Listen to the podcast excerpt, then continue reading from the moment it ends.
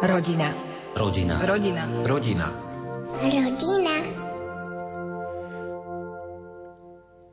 Peter a Lucia, to nie sú len literárne postavy. Sú to aj postavy dnešnej rubriky Byť šťastnou rodinou dnes.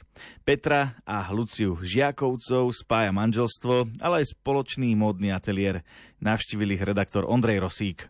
Ako a kde ste sa vy dvaja prvýkrát stretli? My sme sa stretli prvýkrát na profesionálnej pôde, to znamená v práci, vo veľkej korporátnej firme, v ktorej sme pracovali, respektíve Lucia pracovala ako zadávateľ projektov a ja som pracoval ako architekt. A my sme boli prizvaní pracovať na projektoch stavebných a architektonických pre nich. A ešte paradox bol ten, že ja som v tom čase žil v Anglicku a Lucia pracovala pre slovenskú firmu a stretli sme sa na pôde v Poľsku na projekte, ktorý sa tam týmito dvoma firmami rozbiehal. Práca a súkromie sa prelínali už od začiatku. Pred koľkými rokmi to vlastne bolo? V 2011 sme sa spoznali, sa to prelína, akurát, že vtedy to bola práca, ktorú teraz už síce nerobíme úplne, ale áno, spojila nás vtedajšia práca. V čom teraz počívala tá práca predtým? Každý ste asi robili možno trošku niečo iné. Čomu ste sa venovali predtým, než ste sa spoločne začali venovať tej móde? Ja som stavebný inžinier a pracovala som v tej oblasti, ale skôr koncepčného koordinovania, riadenia na projektoch u developera.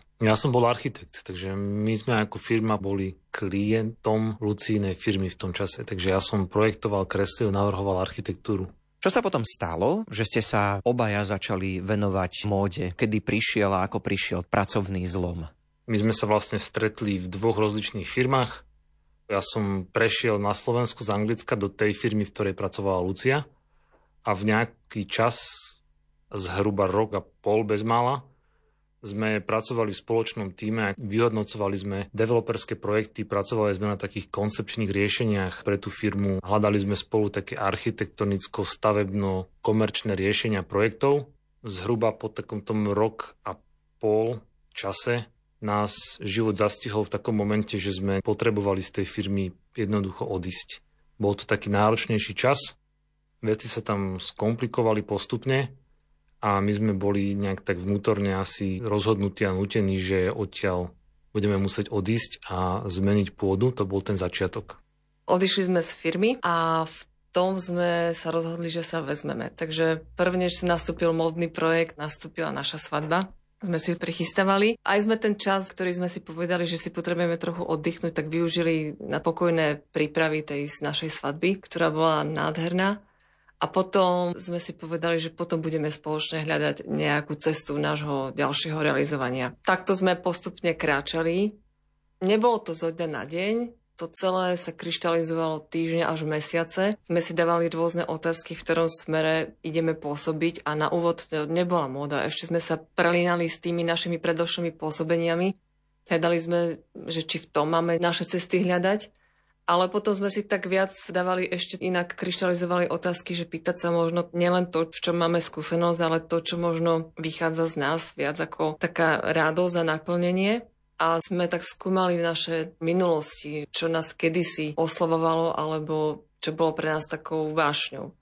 Postupnými krokmi sme objavovali aj s takou možno menšou odvahou, ale odkrývali, že je tam stále taká túžba tvoriť tú módu. Najprv túžba pre módu a potom sa prelínala tvoriť ju.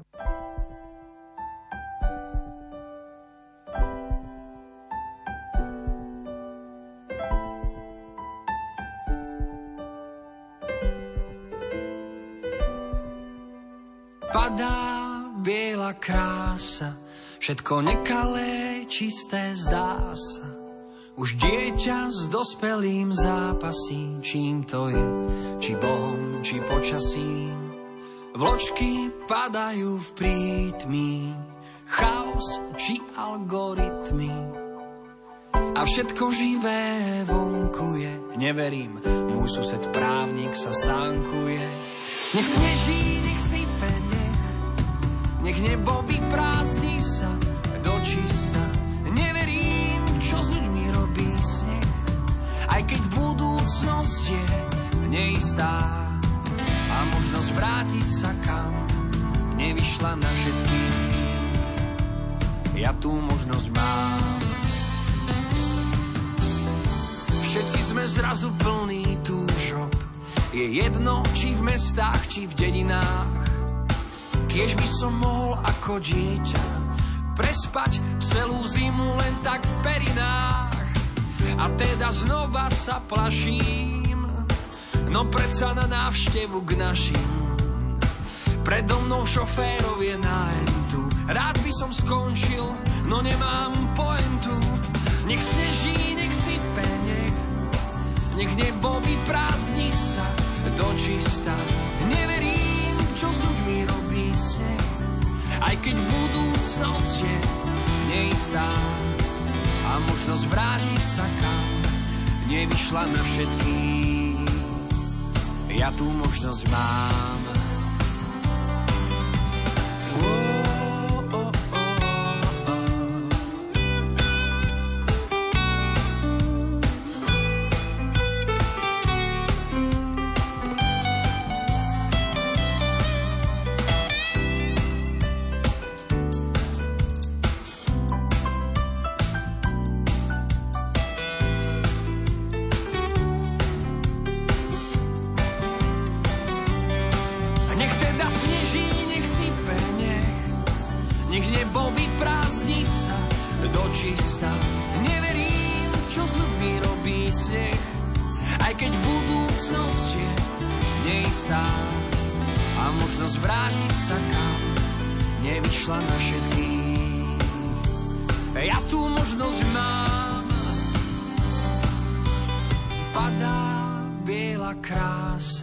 Všetko nekalé, čisté zdá sa. Už dieťa s dospelým zápasí. Čím to je, či Bohom, či počasím. Vločky padajú v prítmi. Chaos či algoritmy. A všetko živé vonku je. Neverím, môj sused právnik sa sánkuje. Dokážete oddeliť prácu od rodinného života? Je vôbec potrebné to vo vašom prípade nejako oddeľovať? Ešte pred nahrávaním som sa dozvedel, že v týchto priestoroch, kde sa teraz nachádzame, ste aj bývali alebo blízko týchto priestorov, čiže asi sa to úplne oddeliť nedalo. Ale ako je to u vás? Darí sa vám oddeliť tú prácu od rodiny? Ono sa to fyzicky oddeliť dá, fyzické oddelenie tohto celého je relatívne jednoduché. My sme žili v priestoroch, kde bol ateliér, takže bol ateliér oddelený v jednej izbe. Už predtým, ešte keď sme začínali ateliér, sme to mali ešte viacej akoby v tom priestore, v ktorom sme žili a sme doslova skladali nábytok, na ktorom sme žili a spali a rozkladali ateliér a zase na noc naopak. Na víkend sme to pekne celé poupratovali, povysávali, zabalili stroje, odložili, zastavili.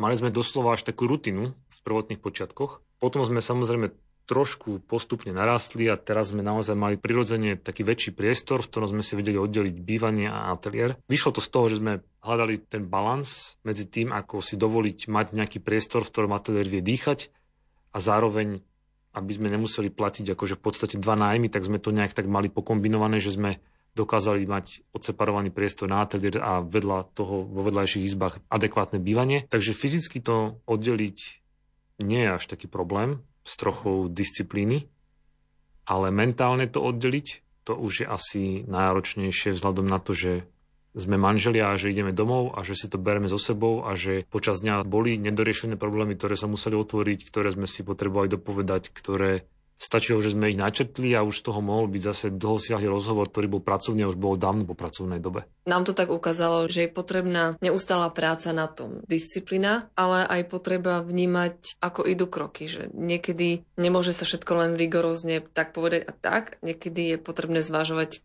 kedy je potrebné urobiť aj inak ten zásah. Nemyslím zásah, ale inokedy o tom povedať, porozprávať sa, keď nemal byť pôvodne, že na to priestor stanovený. A je pravda, že je to popredkávané, že náš život je popredkávaný touto prácou. Myslím si, že to nie je ani zlé, pretože obidvaja to robíme radi. Ťažšie je vtedy, keď sa riešia skôr možno také existenčné veci, otázky a rozhodnutia. Vtedy je to také náročnejšie, ale za iných okolností je to niečo, čo stále vieme nachádzať spoločné veci. Samozrejme aj nie spoločné, lebo sa aj v niektorých veciach rozlišujeme. Na niektoré veci máme aj iné pohľady, ale je to pekné, keď sme aj niekde vo voľnom čase a vedieť si povedať o tomto niečo, je to pekné. Hovorím, frustračné je skôr to vtedy, ak to už je hranica tých skôr realít života. A toto je potom také náročnejšie. Ale asi je to súčasť toho a súčasť učenia sa budovať postupne aj to vzájomné porozumenie. Čo spoločné dovolenky? Ste tu teda sami, to znamená, že asi sú také obdobia, kedy to tu proste zavriete a idete si asi sami niekam oddychnúť na nejaký čas. To áno, aj keď tam tiež niekedy je to také, že sme odlišní a hľadáme, že čo je pre jedného a čo je pre druhého oddych. Dovolím si povedať, že sa nám to asi aj sem tam dobre podarí. Keď nájdeme tú správnu mierku váh, rovnováhu, že ja to neťahám do nejakého prílišného extrému výkonu, lebo dovolenka dokáže byť aj výkon a hlavne u chlapov asi, lebo však chlap neobsedí a držíme to v takej polohe, že si vieme pri tom aj oddychnúť, tak je to potom príjemné a dokážeme si to nájsť. Dokonca dokážeme si niekedy vtedy aj tak cieľane povedať, to bolo skôr ešte v minulosti, teraz sa nám to viacej nestalo, že sme si vyslovene povedali také pravidlo, že teraz ideme na 3 dni niekde a nebavíme sa o práci od ateliéry vôbec, že skúsme si dať naozaj úplne iné témy k stolu, k vínu alebo k nejakému filmu alebo celkovo k prechádzke, k oddychu, k turistike.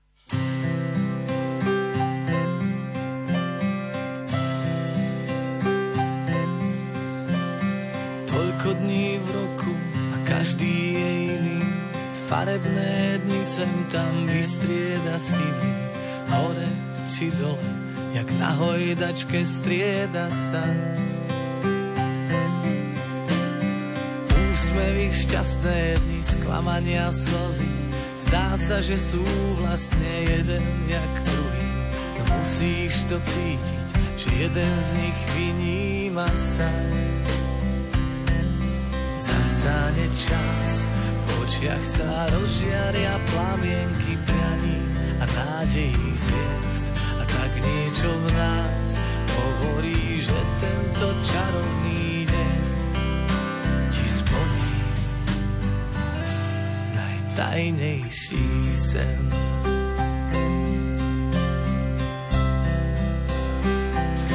Ten deň ti dá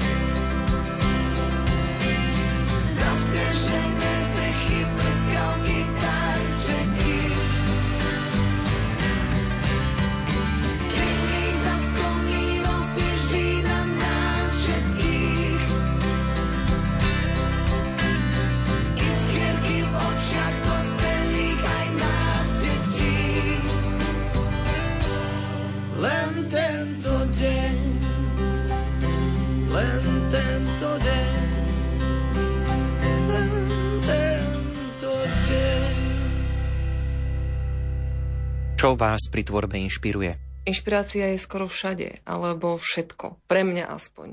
Primárne je to pre mňa tá ženskosť, tá krása. Áno, je to relatívny pojem. Svojím spôsobom pre každého môže byť krásne niečo iné. Ale ja myslím krásu ako krásu, nie ako nejaké ultimátum a nie ako nejaký merateľný subjekt, ale ako krásu, ako je krásny Boh, ako je krásna žena, hľadať krásu. A to celé je tá krása aj v tom, nazvem to remeslo, prevedenia tých strihov a tej tvorivosti. A napríklad sú určité princípy, ktoré fungujú, ale pre mňa je aj krása narúšať ten princíp a vyskúšať niečo nové, že či to bude fungovať. Vyskúšať niečo, čo je neočakávané. Stále je tá inšpirácia ako keby nejakou že výzvou. Niekto to zamietne, alebo niekto to ohrne a pre mňa to je výzva. Vždy to možno je aj spojené s mojou možno aj minulosťou, že vždy som mal ako keby taký väčší súcit pred odmietnutými, či už ľuďmi alebo predmetmi, že pre mňa to bol taký súcit na to, že vziať naspäť a pozdvihnúť to. Mať otvorenú tú dušu a to nazeranie a načúvať jej, že čo mnou pohne.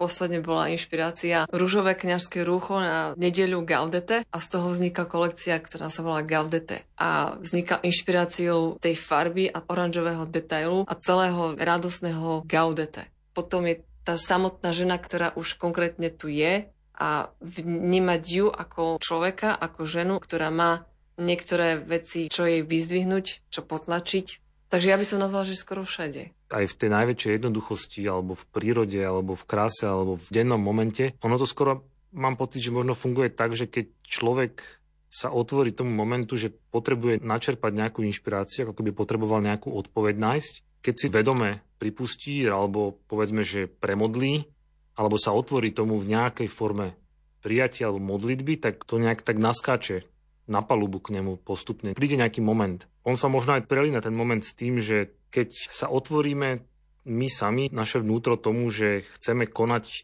to, čo je v nás tu krásne, tak sa to nejak spojí s tým, čo vidíme a s tou inšpiráciou a potom už to chceme zo seba dostať von v nejakej kreácii. A my to v tomto momente dávame von cez tú módu.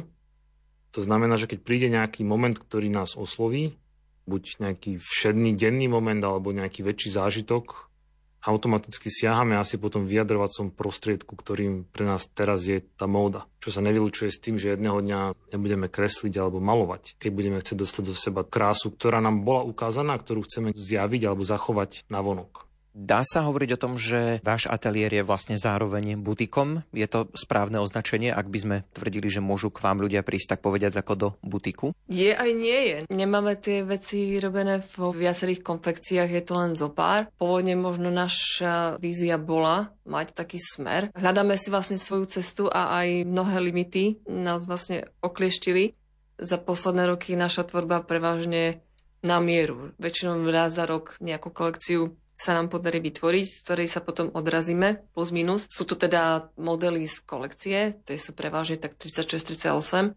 A potom je to o tom, že väčšinou, keď klientka príde, je to už prispôsobené na jej miery, keďže veľa z nás žien máme nekonfekčnosť, ktorej všetky miery sedia. Pre 80% to išlo, že inšpirovali sme sa tým modelom a aj tak bolo potrebné urobiť nejakú zmenu, niekde popustiť, niekde ubrať. Nie je to ten butik, v ktorom sa dá kúpiť každá veľkosť. Je to prevažne teraz ateliérový charakter. Na základe komunikácie, na základe definovania, poprípade, čo sa zvolí, vyhodnotiť, na akú udalosť to žena potrebuje. Väčšinou aj to tak posledne bolo. A z daných kritérií sme už vychádzali, ak je to nejaký reprezentatívny charakter, tak sme vychádzali, čo sa k tomu najviac hodí a akým smerom pôjdeme, do akých materiálov, akých farieb, akého strihu. Tak je to taký skôr ateliérový charakter posledne. Je to ateliér, ktorý je ale otvorený tomu, aby ľudia prišli, mohli sa tu rozhľadnúť, mohli si vybrať, aj keď nemáme absolútne kapacitu mať všetko pokryté tak, že si človek vie ako v obchode len zobrať z vešiaka,